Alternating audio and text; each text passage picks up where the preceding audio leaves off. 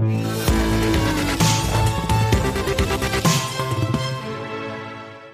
plan de relance de l'immobilier est nécessaire. C'est le point de vue de Philippe Taboret, directeur général adjoint du courtier CAFPI. Bonjour Philippe. Bonjour, Ça va Très bien. Bon, euh, qu'est-ce qu'on voit en termes de crédit immobilier? On voit qu'il y en a moins euh, sur ces derniers mois, et c'est pas une surprise. Euh, évidemment, vu le confinement, le Covid et post-confinement. Mais quand on lit ce que nous dit la Banque de France, et ça vous a pas échappé, ça va même pas plus que ça la Banque de France, hein, à tort ou à raison? Bah, tout va bien dans le meilleur des mondes, c'est ça? Bon, alors question suivante. non, sérieusement alors. Euh, Non, c'est pas sérieux d'a- d'approcher les statistiques du premier trimestre comme étant quelque chose de définitif. On sait très bien que de janvier, deuxième- février, mars, on a juste 15 jours de confinement là-dedans. Absolument, et on savait qu'on avait un début d'année qui était euh, très bon, qui était à l'image de l'année 2019. Donc, euh, en définitive, il faut attendre les résultats au deuxième semestre et on va voir effectivement Deuxième s'effondrer, trimestre. Trimestre, pardon, Ouais, ouais. s'effondrer la production et on aura un vrai bilan de, de la situation. Ouais, sur le premier trimestre, si la production de crédit immobilier s'est calmée, bah, euh, c'est voilà, c'est parce qu'il y a eu les 15 jours de- du confinement. Il y a aussi eu euh, les banques qui appliquent à la lettre les recommandations du HCSF au Conseil de stabilité financière, présidé notamment par Bruno Le Maire. Euh, on a eu à l'époque, c'était au mois de novembre, je crois, au mois de novembre. François Villeroy de Gallo, gouverneur de la Banque de France, qui était venu sur ce plateau en faire le service après-vente. Il a dit les banques, elles vont, elles vont suivre. hein. C'est ça, donc il a fallu le mois de décembre pour le mettre en place, une annonce au mois de janvier même de, de Villeroy de Gallo pour dire aux banques que si elles appliquaient pas, elles allaient être punies. Donc effectivement, les banques se sont mis au diapason et à partir de, on va dire, euh, février, là, l'application des règles a été euh, stricte. Ouais. Mais la Banque de France nous dit en gros retour à la normale euh, en juillet. Mhm. On la croit sur parole ou je vous sens un peu euh, sceptique? Oui, très très sceptique, parce qu'en définitive, si on analyse un peu les, les cycles de production, et quand on analyse les cycles de production, ce qui nous intéresse beaucoup, c'est la demande. La demande et comment aboutit cette demande. C'est pas tant les, en- les signatures, puisque les signatures sont des Mais les agents opérations immobiliers disent il y a une appétence. mois. Les agents disent il y a une appétence, ça, dit, Mais bien ça évidemment. visite, les gens achètent. On a eu euh, un creux total de deux mois, Ouais. on va dire. hein, euh, Mi-mars, mi-mai, ouais. il n'y a Ouf. plus rien qui s'est passé, on ne pouvait pas visiter, on ne pouvait pas signer de promesse de vente, on ne pouvait rien faire. Donc il y a eu un creux, euh, un creux euh, absolu. Et euh, on a une, un déconfinement qui a précipité effectivement la, la, la reprise. Tous les gens qui attendaient sont Ouais. venus effectivement taper à la porte pour pouvoir enfin signer une promesse de vente euh, Ouais. ou signer, euh, signer euh, un crédit. Donc effectivement, on a un effet reprise qui est là, qui est présent. On est aujourd'hui à 100% de l'activité que nous avions avant, avant Covid. Eh ben, Donc, super. on est à 100% d'activité, mais il nous manque deux mois dans l'activité. Ouais, Et on a l'effet euh, du- de, de ce bouchon qui s'est qui s'est qui s'est Ouais. décoincé.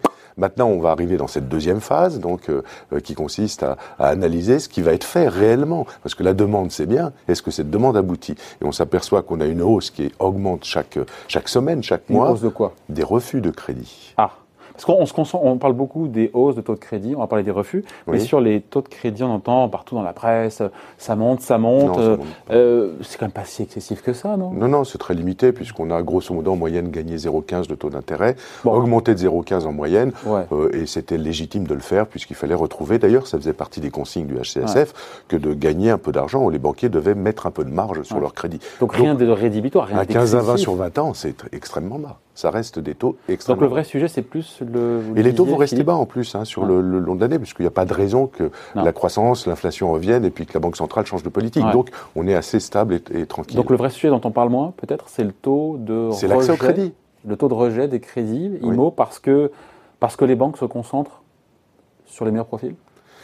Elle se concentre sur le meilleur profil, bien évidemment. on a des chiffres sur les taux de, le taux de rejet des crédits immobiliers? Alors pour l'instant, on n'a pas assez de recul, puisqu'en définitive, entre février et maintenant, il n'y a pas assez de mois de recul pour voir qu'est-ce qui est sorti réellement. Mais on a déjà une courbe qui est en train de baisser. On est, nous, à 15% de Qui baisse, refus. c'est-à-dire qui baisse? Qui est en train de baisser. La courbe des rejets? Des rejets de crédit. On, on a Ah, moins, de moins en moins d'accords. De. Ah, donc non, la courbe des rejets, elle augmente. Il y a plus en- de plus en plus de rejets. C'est ça, oui. D'accord, absolument. oui. La courbe Ou de moins en moins de gens qui ont un crédit. de, ça dépend de moins en moins d'accords de crédit, Ouais. qui fait qu'en définitive, la résultante de tout ça, c'est bien le nombre d'opérations qui vont signer. Ouais, ouais. Et ça, on va en avoir les effets euh, durant cet été à la rentrée. On pourra avoir des chiffres qui montreront qu'effectivement, la chute de production va être euh, sur l'année 2020 dans son ensemble de 25 à 30% d'activité, et non pas seulement cette petite euh, perte de deux mois d'activité comme le Donc prétend la Banque 30%, de je France. coupe, c'est comme le. On faisait un sujet hier sur le, le secteur auto. Oui. Ça- pardon de faire la comparaison, 20 ou 30% aussi, mais ça rebondit après derrière en 2021. Ben, comment ça peut rebondir? À partir du moment où on dégoûte les gens. Si effectivement on n'a plus le droit d'emprunter en France, en tout cas qu'une grande partie des emprunteurs est exclue de l'accès au crédit. Là, j'entendais précédemment qu'il faut, pour relancer une économie, permettre à la reprise de la consommation. Alors moi je veux bien qu'on finance et qu'on aide les entreprises, mais s'il n'y a pas de consommateurs pour acheter, ça sert à quoi? Donc on refuse le, financement de l'immobilier qui entraîne toute une chaîne, la chaîne du logement, la transaction, la construction, l'équipement. Comment on va faire si effectivement les gens ne peuvent plus aller vers, vers l'accès au Il y a des choses qui ont été faites. Euh, j'ai vu que alors c'est votre grand cheval de bataille, le taux d'usure. Euh, certains, certains étaient exclus. C'est la deuxième chose, ça au-delà des critères, 33%. Le taux maximum auquel les banques peuvent prêter. Oui. Euh, ce taux est remonté un petit peu, justement, bah, ça date d'il y a quelques jours, je crois que c'est cette semaine. Oui, sur le deuxième trimestre. Euh, c'est une bonne nouvelle pour les emprunteurs. Oui, mais on est sur des, des pylônes, on est à 0,04 ou 0,6 suivant les jamais durées. Content, hein. Mais jamais content, c'est bien, c'est une ah. bonne chose. Mais c'est pas ça qui va résoudre le problème. Aujourd'hui, euh, on est sur des taux d'usure qui sont aux alentours des 2,5%. Encore une fois, c'est suivant le critère et la, et la durée. 2,5% quand on sait qu'on doit Allez, euh, les banques sont à 1,30 environ sur 20 ans. Prenons le 20 ans qui est la hmm. durée la plus utilisée. Et encore pas pour les profils à risque, entre guillemets, pour les profils atypiques. Ah, plus. oui, dès qu'on a un peu de risque en plus, on va augmenter ce taux. C'est là où on va vite se taper sur le. Oui, si on a de l'assurance avec un problème de santé, si on a effectivement des frais de garantie ou autre, parce qu'il faut apporter un gage en plus, etc., imposé par le contrat de crédit, ça rentre dans le TEG et ça fait exploser le taux d'usure. Donc là, c'est même pas que la banque ne veut pas prêter. Et dans tous ces, dans tous ces problèmes, les banquiers voudraient prêter. Les gens sont mais on leur interdit cet accès. Donc ce que vous demandez, Philippe Taboret, euh, vous demandez au gouvernement de s'asseoir en fait sur les recommandations du HCSF. Sauf oui, au moins C'est présidé par Bruno Le Maire. Absolument. au moment où on se parle, est encore ministre de l'économie. Hein. Bah, ministre de l'économie qui veut relancer l'économie, bah, il faut qu'il suspende ces, critères, au moins momentanément. On verra après si effectivement les affaires reprennent. Quels critères les critères de 33% d'endettement, puisqu'en fait, c'est pas applicable à tout le monde. On n'endette pas tout le monde à 33%.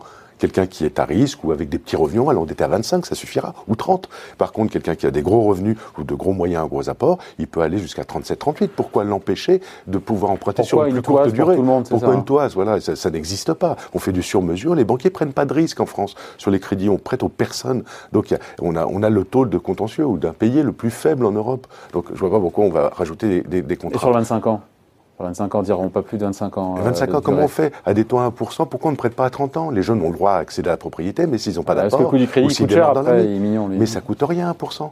Ça coûte moins cher qu'il y a 15 ans, quand les, les crédits, euh, les crédits à 15 ans... Mais oui, quand les crédits à 15 ans étaient à 3 ou 4, c'est ça? Exactement. Donc, en, définitive, c'est un, un, faux problème. Et puis, on ne garde pas un crédit 30 ans. On va le rembourser au bout de 7, 8 ans. Donc, en définitive, c'était une façon de monter la première marche de l'accession à la propriété. Donc, Critère HCSF à suspendre, au moins momentanément, voir si effectivement ils ont un sens réel. Deuxième chose. Peut-être si je coupe, il faudra attendre les données en dur, de voir que la production de crédit va s'effondrer pour que. Bah oui, mais ce serait peut-être déjà trop tard. Nous, on alerte parce que c'est une réalité qu'on peut constater dans notre production. Venez voir, on, a, on envoie des études, on envoie des exemples, etc. Et euh, la porte est close. C'est bien dommage de ne pas écouter les professionnels de terrain. Toutes les fédérations aujourd'hui le disent. Les fédérations des agents immobiliers, les fédérations des constructeurs, des promoteurs, immobiliers et des notaires. Les notaires. Promoteurs nous parlent, euh, j'ai vu 100 000 euh, logements neufs de moins cette année. Bah, bien sûr. Quand on parle de pénurie de logements, on en a Alors il y a d'autres causes, hein, euh, les élections, etc. etc. Mais au final, s'il n'y a pas de clients pour acheter, bah, ils ne vont pas lancer de nouveaux programmes. C'est évident. Et aujourd'hui, c'est la restriction du nombre d'acheteurs potentiels qui fait que toute la chaîne il faut un plan de relance à vous écouter du secteur de l'immobilier. On, on, a vu des plans de relance pour beaucoup de secteurs. Pour l'immobilier, pour l'instant, on n'entend rien. Absolument, on n'entend rien, même si de Normandie, notre ministre, lui, euh, s'y intéresse fortement. On sait que le ministère des Finances est un peu plus réticent à cela.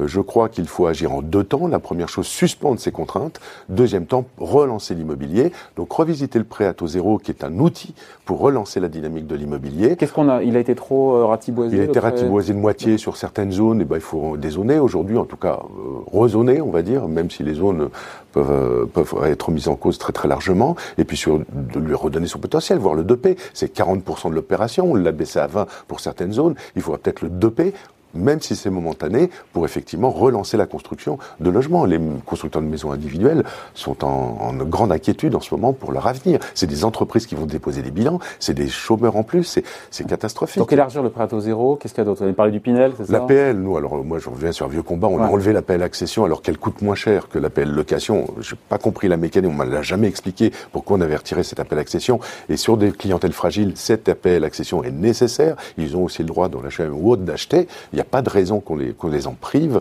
Et, par contre, ils ont besoin d'être sécurisés par une aide de l'État. Le Pinel pour l'investisseur locatif, parce que quand on limite à 33% ou la durée, quand on fait un investissement pierre, on a besoin de l'effet de levier du crédit. Mm. Si on limite et qu'on contraint, l'effet de levier est moins intéressant. Et puis, et puis parce que l'emprunteur ou l'acheteur veut avoir un loyer qui va s'équilibrer le plus possible avec le, le, le, le crédit qu'il va payer, le loyer de l'autre côté. Donc, si on, on, contraint cela, on aura moins d'investisseurs. Donc, toute l'économie qui est injectée par le, privé dans la construction de logements neufs destinés à la location euh, diminue. Cette année, on est à 11% de notre activité euh, sur euh, les investisseurs locatifs, le financement d'investissement locatif, mmh. alors que normalement, on tourne à 15 à 16%. Bon, donc pour vous, un, plan de relance de l'immobilier au sens large. pourquoi pas revoir les frais de notaire aussi, puisque depuis le temps qu'on en parle. les droits de mutation. Les droits de mutation devaient être euh, modifiés la, la marge, juillet, la marge. C'était déjà reporté au mois de janvier, ce qui est, ce qui est bien dommage, mais on peut le comprendre avec le confinement. Euh, pour autant, peut-être c'est le temps qui nous reste pour euh, revisiter ça. On est les taux de, de, de mutation, droits de mutation les plus chers en Europe. Il y a un moment, il si fait rien, à ça. Si on fait rien, selon vous, les 20 ou 30 de baisse de transactions dans le secteur, ne seront pas rattrapés par la magie du Saint-Esprit en 2021 Ça n'existera pas et je pense que si on ne fait rien avant la fin de l'année, le marché 2021 va être plombé, gravement plombé, ce qui va créer effectivement une perte de recettes fiscales pour l'État. Monsieur le maire devrait comprendre que euh, ces rentrées vont être euh, amoindries par le nombre de transactions en moins et puis bien sûr beaucoup de chômage. Donc je crois que c'est un problème politique et c'est pas effectivement des organes. Alors je comprends que le, HCSF ou la Banque de France puissent vouloir protéger euh, le système bancaire. C'est ça, le point de départ, ça, je me rappelle, il me l'avait dit, le gouverneur. Hein. Bien sûr que c'est nos objectifs, mais il faut regarder un peu plus large. Ça pourrait être beaucoup plus catastrophique pour le système bancaire si on laissait l'économie s'effondrer. Cri d'alarme donc signé Philippe Taboret, directeur général adjoint du courtier CAFPI. Merci beaucoup. Bonne journée. Merci beaucoup, David.